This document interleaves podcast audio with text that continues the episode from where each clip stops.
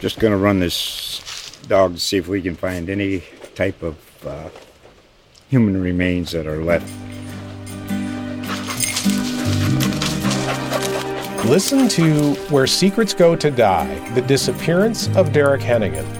From the Detroit Free Press, a new podcast set in the woods of Michigan's Upper Peninsula. Available on Apple, Spotify, Freep.com, or wherever you get your podcasts.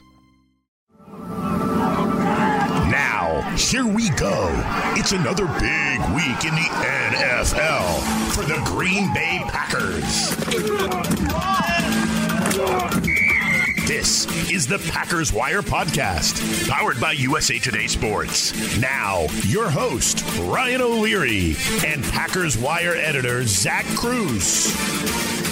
Man, Zach, nothing gets you ready for a game with the 49ers than a loss to the Vikings that makes you remember what it felt like to get punched in the mouth over and over during that NFC Championship game against the 49ers, right? Because that's what Dalvin Cook did. You wrote about it on the Packers Wire. That was a painful loss to the Vikings, uh, not, not one that the Packers wanted to drop at all, right? I mean, we were talking about them trying to compete with the Buccaneers and some of these other teams, the Seahawks, for the number one seed, and, and that loss on Sunday puts a dent in those hopes. Uh, what do you think about that? Yeah, it was definitely a game they needed to win if they're going to be the number one seed uh, here in January. But I do think it was a kind of a worry coming into the game. You know, the, the wind at Lambeau Field was going to be a factor, and you knew the the Vikings were going to get a boost from the, from you know those elements, kind of changing the complexity of the game. And they got Dalvin Cook back, and they just fed him the ball, kind of protected Kirk Cousins with the run, and you know Cook went off against a you know you got to call it a shaky run defense again. I think you know the Packers you know, they looked pretty good against the run for about a month there, but they obviously took a major step back last week, and now you know it looks like it's going to be a big worry for this team again moving forward. Yeah, speaking of worries, there's plenty going on with the Packers, not only coming off that tough division loss, right, but they got some COVID issues going on, and we're dealing with this. We're recording here on Wednesday night. Game is Thursday night. The Packers are got on the plane, right, Zach? So they're on the way over there. I know A.J. Dillon gets placed on the COVID 19 list. Jamaal Williams is also on there, along with uh, linebacker Kamal Martin. We know Aaron Jones has been banged up, right? So what's going on with the Packers with the COVID situation? Uh, it sounds like the latest reports are that this game is going to happen on Thursday, but but obviously they could easily move it. Yeah, yeah, it's going to be really interesting, I think, to see what happens here. You know, obviously we're recording this on Wednesday, and the, the Packers did fly out. I'm pretty sure this afternoon. So, you know, this this podcast will obviously be airing on Thursday, so we don't have all the information right now. But yeah, it sounds like they're flying out there. The game is on according to the NFL. So I do think there's some wiggle room here, though. If you know things go haywire, you know the league could definitely push it back. You know, you'd think to even as far back as maybe Monday or Tuesday, but that's going to also be tough to do once the Packers fly out there. So yeah, it's, it's going to depend on the test results. Probably Thursday morning. We'll we'll get a good indication if the game's going to be played tomorrow. But it sure seems like the NFL wants to, you know, push this through and then, you know, maybe adjust on the fly if some more positives pop up tomorrow. No shocker there with the yeah. way the NFL's kind of handled things here as we've gone. And exactly. Hey, whenever the Packers do play this 49ers team, they're not going to recognize anyone they're playing anyway. We can talk about that in a little bit. But uh, I want to talk about the trade deadline a little bit right off the bat here, Zach. You were all over it. You kind of identified the position the Packers were going to go for. You, you know, you brought up the scenario last week about Michael Gallup being a good fit, contract wise, player wise, all that. And uh, it didn't end up being Gallup that they were rumored to be in on. It was Will Fuller, right, of the Texans. Another guy that makes a lot of sense, a guy on the last year of his rookie deal, a guy that's having a really good season. And the Texans are kind of, you know, having another one of those years where they're losing a lot of games and, and could be looking to move on from a couple guys and maybe start over a little bit over there. But those discussions never reached the point where the Packers want to give up a high draft pick. And Will Fuller picked in the first round in 2016 so who knows what the Texans were asking for? Do you have any insight on that, or is it just like if the Texans are asking for a first or second rounder, I think the Packers were like, you know, go pound sand kind of thing, right? Yeah, the reports that came out a little bit said that, that Houston was looking for a second round pick, and I think the Packers only wanted to go a fourth round pick. Yeah. So yeah, I, I do think they really wanted Fuller, and I, I definitely think they see a need at receiver. You know, they've been interested in a bunch of these guys over the last year, just haven't been able to get it done. They, you know, they've proven they're just not going to panic and overpay for a receiver. You know, for better or worse. And you could argue that sending a second round pick to, to Houston for Fuller would be an overpay. You know, know he's probably going to be a rental player that you're only going to get eight or nine games out of. That's a pretty steep price. But sometimes when you're a contender and you need a spark and there's a guy available that could really help your team, you just, you kind of got to go for it. But Packers obviously weren't comfortable with it here. So a little surprising that they couldn't meet in the middle and, and come up with maybe like a third rounder, you know, and maybe or something Yeah. like that. It, I'm a little surprised that they didn't make it make it happen. Yeah, I'm guessing the the Texans want to. They think they're going to get a, a compensatory pick for him maybe in 2022. Yep. So you know, a third round pick. You know, you can fast track that and get it in 2021 if you make that deal. But you know, obviously both sides stuck to their guns. So that's the only kind of deal it seemed like the Packers are really in on. They don't end up making a big deal at the deadline, and uh, so now they could choose to address the wide receiver position in other ways if they want to go that route. But what do you think about that, Zach? Them being in on Fuller, not getting that done, and then not really doing anything else. They kind of stand pat. What's your reaction to that? Yeah, yeah. I don't think they have some magic fix here now for him. Uh, they're they're going to get Allen Lazard back from from injured reserve. You know, he could he could possibly play Thursday night, I guess, if they activate him tomorrow. Um, that's a pretty big deal. He's you know he's having a good year. I think they think he can be a pretty solid number two. But you know they're going to have to lean on MVS to play that deep threat role, which Will Fuller would have been perfect for, to be honest. Seriously. You know, that would have been that would have been a huge upgrade for him. They just signed Seth Roberts. He's got a little experience. I don't know what, if he can offer much. Uh, I do think Equanimous St. Brown is going to get some more playing time here, especially if you know MVS keeps disappearing like he has like over the last month. So I don't know. Like I said, there isn't a magic fix here. It's just going to have to be you know these young guys playing better. And no magic fix coming on the defense either, right? Who, you know, the, coming in the offseason, the Packers kind of did what they did, stick with Mike Pettine, right? This is the team we're rolling with, and we're kind of seeing some of the same things we saw in the NFC Championship game. That was painful Right. against Dalvin Cook. Let's talk about the defense here on the other side. We'll do that coming up next. Fantasy football is about proving that you are better than your friends. Sit 'em, start 'em. These are the fantasy picks of the week It will kill me if this game ends in a tie. I need this win. This game's pretty much done. with Corey Bonini from thehuddle.com. Welcome to week number nine. I'm Corey Benini of TheHuddle.com, here to talk to you about strong plays for your fantasy football lineups. All four of these guys are a little bit on the risky side, but that's where we're at this time of the year. Quarterback Derek Carr, the Las Vegas Raiders at the Los Angeles Chargers. Carr is quietly on pace for his best fantasy football season to date, even after a lousy Week 8 game. The Raiders are getting healthier, and the quarterback position has averaged 25.8 fantasy points per game this year against the Bolts. Five quarterbacks have gone for at least 20 points, and three have gone for 24 or more in the last four contests alone. Jets running back La'Mical Perine should see a pretty healthy workload against the New England Patriots. It probably won't be pretty in terms of yardage, but there's a hint of upside here as a flex play with a player who faces a defense that has given up seven rushing touchdowns on the year, and what's maybe even more alarming is five of them were over just the past two contests. There's hope here for a situational football break to go Perine's way. Another rookie, Jerry Jeudy, the wide receiver for the Denver Broncos at the Atlanta Falcons. He saw 10 targets last week, and he has averaged nearly 7 looks per game when Drew Lock has started all four contests. While the touchdowns haven't been there, this could change in week 9. Atlanta has given up 5 touchdowns in 5 games and 8 on the entire season. The matchup is a little better suited for PPR volume, though, which is another reason why you should get him in your lineup. Finally, tight end Greg Olsen of the Seattle Seahawks at the Buffalo Bills. The Bills have given up six touchdowns to the position in games, helping create four performances of at least 17.8 PPR points. Keep in mind this could be a risky situation, especially seeing as there's so many weapons for Seattle to spread the ball around. We saw last week Olsen can get lost in the shuffle in a hurry. He is an intriguing risk-reward decision with several prize fantasy tight ends either hurt or underperforming. For more fantasy football information, news, and advice, check out thehuddle.com. Just going to run this dog to see if we can find any type of uh, human remains that are left. Listen to Where Secrets Go to Die The Disappearance of Derek Hennigan. From the Detroit Free Press, a new podcast set in the woods of Michigan's Upper Peninsula. Available on Apple, Spotify, Freep.com, or wherever you get your podcasts. Zach, I read on the Packers wire that Mike Pettine's probably on the hot seat at this point, and uh, you know, I you got to think he is, right? I mean, the defense, you, you want to see it improve, and every now and then we see little glimpses of it, but I think we know that the Achilles heel right now is the Packers defense. That's what's holding them back from being a legit surefire Super Bowl contender, and you, you just kind of feel like that's the Achilles heel. Like no matter how well the offense performs, how efficient it is, at some point a team with a good running game could just smash the football down your throat, limit the possessions of Aaron Rodgers, and all of a sudden the Packers are up against it, right? So what do you think about the D? Obviously, there's no quick fixes coming on the defense. They didn't trade for a guy that could tackle. We saw linebackers kind of move a little bit yesterday. There wasn't a ton of big deals across the league, but some linebacker movement. The Packers decided to stand pat. And uh, what does that mean for the defensive side of the football? And how do they right this ship? Because they kind of have what they have at this point. Yeah, I think you're seeing a lot of the the same fatal flaws they had last year. And you know, they're not doing a lot of the good things they did last year. You know, forcing turnovers, pressuring the quarterback, all that stuff. So I, I do think it's tough because do you blame the players who aren't making those big plays? Are they're missing tackles? They're not getting pressure on the quarterback, or do you blame the, the play caller and coordinator? Since you know the personnel here is almost as, exactly the same as he had last year. So, right.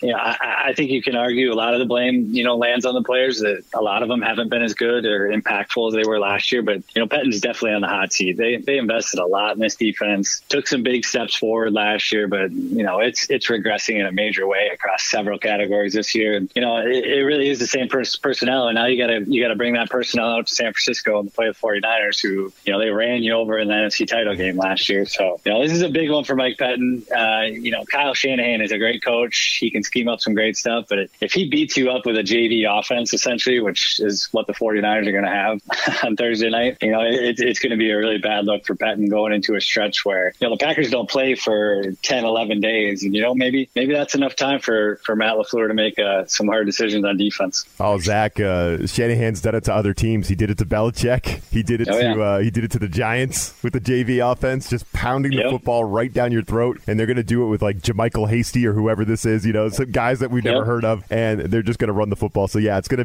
be a it's going to be a big moment for the Packers. They can't get yeah. run over by the backups from the San Francisco 49ers. If if there's one coach who can pull it off, it's Kyle Shanahan because he kind of owns Mike Pettine. You know, you look over the, the course of their coaching careers, and, and Mike Pettine's had a lot of problem with Kyle Shanahan. So uh, yeah, I, I think it's still a big worry even with the personnel the 49ers are going to have. They don't only dodge Raheem Mostert in this, the running back that just destroyed the Packers in the NFC Championship game last year, but they're avoiding Jimmy G, which that might be unfortunate for the Packers that Jimmy G's not playing because he's not played well. But they're going to see uh, Mullens, the backup. They're not going to see Deebo Samuel. They're not going to see George Kittle. You know, on the other side, Bosa, he's not going to be playing on defense. Like, basically, anyone you've heard of from the 49ers is on the injured list, right? Is not going to be playing in this ball game. It's unbelievable. And, Zach, I think you shared a tweet about this on one of your posts on the Packers Wire. No player who touched the ball in the NFC Championship game for the 49ers is even going to be active for this game against the Packers? Yeah, that isn't that amazing stat. Nobody touched touched touched the football during the NFC Championship game is going to play in this game on Thursday night. So yeah, it's just amazing how different this team is going to look. You know, it really bears no resemblance to the team that beat up on the Packers twice last year. You know, like you said, quarterbacks out, bunch of running backs are out, both the top receivers are out, the all pro tight end is out, their their great pass rushers out, their best corner is out. You know, one of their other corners might not play. They just traded Alexander away. So I almost think that might put more more pressure on the Packers because this almost feels like now or never time. Like if, if you can't beat this version of the 49ers, you may never beat them. So it felt like this could have been a nice like measuring stick for the Packers as a contender, but now it's just one of those games where you're almost expected to win it based on all the injuries and guys missing on the 49ers. So yeah, they really need to take care of business on Thursday night. And they're expected to. They're favored. We'll talk about that here coming up next. But on the Packers side of the football, uh, for the running backs, with with the COVID situation and Jones being injured. Who's carrying? Like who's who are they going to hand it off to? Because like Rodgers, yeah. he kind of excels off that play action now. Mm-hmm. Yeah, the running game's a huge thing, and it sounds like you know they're they're not going to have Aaron Jones, Jamaal Williams, AJ Dillon. So yeah, they're they're scrambling a little bit at running back for sure. I think they do like Tyler Ervin, who can you know he he played running back in college. He he plays a little bit of receiver. He's kind of their gadget jet motion guy. So if they want to keep him in that you know specialized role, it's probably going to be you know Dexter Williams is the lead back on Thursday. Probably not a lot of people know who he is. He only has five career carries. He hasn't carried it all this year, so he's definitely an unknown. But you know, Packers really liked him coming out of Notre Dame uh, last year. He's you know he's got some size. He's explosive as a runner, so it, will be interesting. Lafleur hasn't really trusted him over these last two years. He's he hasn't been great as a pass protector or as a pass receiver either. So it's still a really great opportunity for him. And you know we talked about this a little bit last last week about the running backs and you know maybe how they don't they don't really matter. So you know this is an opportunity for Dexter Williams to prove that you know maybe he can be more than just a practice squad guy for the Packers. You know they have to make big decisions about Aaron Jones and Jamaal Jamaal Williams, and obviously they're going to have AJ Dillon next year. So maybe this is a spot where Dexter Williams proves he can be, you know, a part of the offense for next year. Thursday night football, week nine. This is the game for guys that Yep. people have never heard of across the country to uh, Oh, to yeah. step up and shine, right? And we're all going to learn who, who all these players on the 49ers are and, and on the Packers. So let's talk more about this matchup with the 49ers. We'll do that coming up next. It's that time again for the line of the week. The inside track to the favorites, the underdogs, and the over-unders. I think I want my money back. Now, here are Jeff Clark and Eston McLaren from USA Today's Sportsbook Wire. Hello, I'm Eston McLaren of Sportsbook Wire and Bet Slippin' Podcast. I'm joined by Jeff Clark to break down all you need to know to bet on the Week 9 Sunday night football matchup between the New Orleans Saints and Tampa Bay Buccaneers. The Bucs, they're six and two coming in, five and a half point favorites, minus 110 odds. The Saints, five and two, plus 5.5 underdogs, minus 110 odds again. Big NFC South battle. Bucs come in in first place. Jeff, can they hold on against New Orleans Saints? Everyone's down on Drew Brees right now, and it feels a little ageist to me. Old man Drew is seventh in the league in QBR, and he hasn't had his two best weapons on the field for most of the year. Speaking of which, he should be getting back wide receiver uh, Michael Thomas, who is the reigning offensive player of the year. And the Saints' defense is improving. They've even, even invested here at the trade deadline by acquiring former San Francisco 49ers linebacker Kwon Alexander.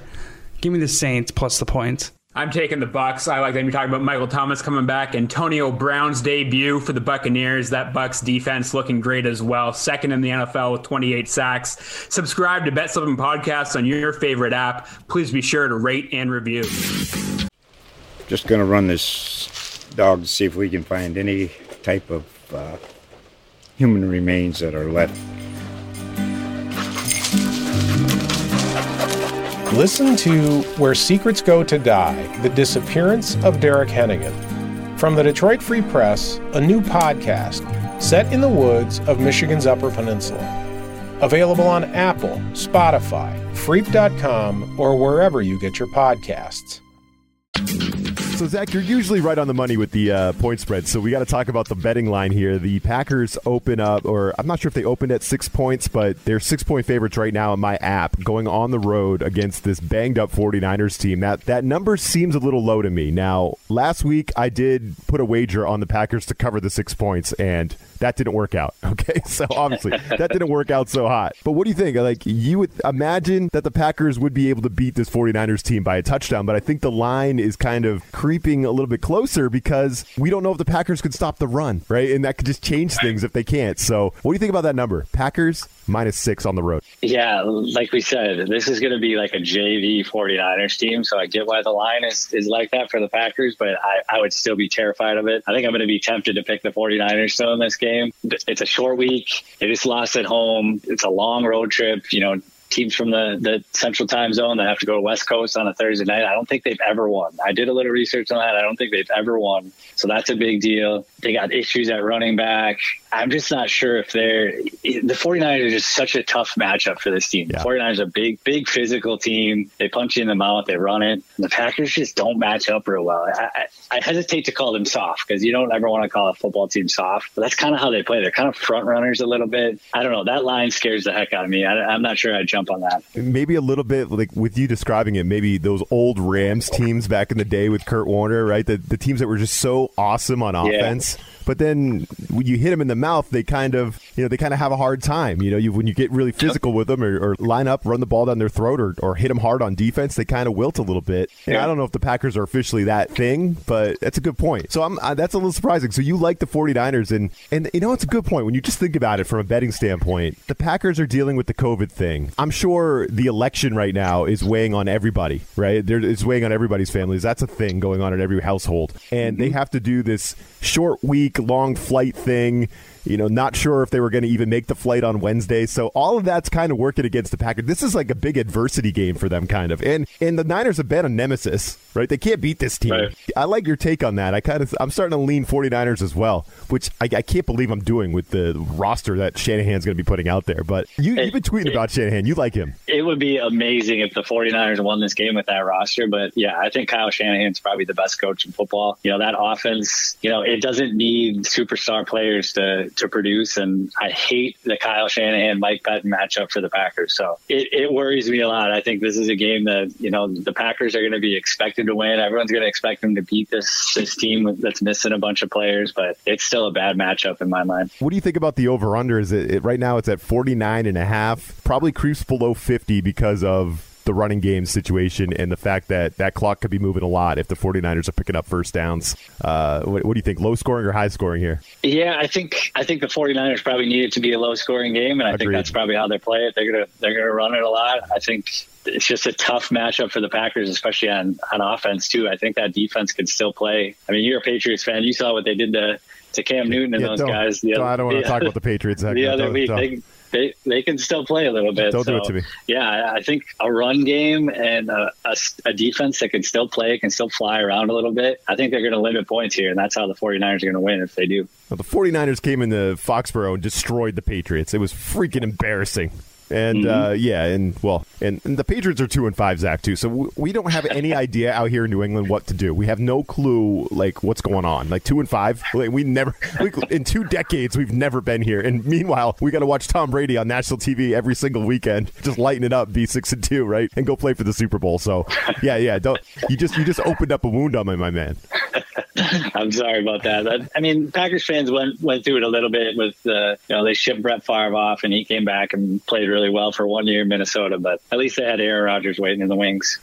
yeah, and, and, this is like I'm getting a little nervous too with the Packers COVID situation. The Broncos have some COVID going on too. Like you know, I know the NFL's been talking about shifting to a potential 16 game postseason if they have to lose a couple weeks during the regular season. Like, yeah, I'm starting to get a little worried, Zach. Like, where's your panic level with that now? It's starting to say um, you know the cases are going up across the country a little bit. Yeah, yeah, it's growing a little bit. This week is the first time the Packers Packers have really dealt with it since the, the yeah. very start of training camp. So yeah, I'd say it's growing. Wisconsin's a hotbed still for COVID nineteen, right. so uh, it's it's probably going to be an issue for the Packers all year. And the thing is, they've already had their bye, so there's not a whole lot of wiggle room for them. And you know, I guess this is probably the best week for this to happen because if they need to move it, they can from a Thursday night to you know maybe a, a Monday or Tuesday. But yeah, my concern's growing a little bit for for the Packers and the rest of the league. It would just suck if they moved the game and they're already out in California. You know, yeah, and especially because you know you fly out there and you, you check into a hotel and then you can't leave that hotel. So yeah, so they're they'd essentially be stuck in a hotel for a couple days, and I think that'd be that'd be another intangible they'd have to overcome. A lot of adversity this week for the Packers, but this is why they get paid well, Zach. This is why this exactly. is why they get paid good contract. Uh, stay safe and healthy, all right, my man. Yeah, you too, Ryan. This USA Today Sports Podcast has been presented by USA Today's Sports Media Group and is available in your favorite podcast store. Make sure to subscribe for weekly updates, the latest fantasy picks from Corey Bonini, and the Huddle Podcast, Inside the Weekly Line, with Sportsbook Wire's Jeff Clark and Eston McLaren, and the Bet Slippin' Podcast. We'll see you again next week.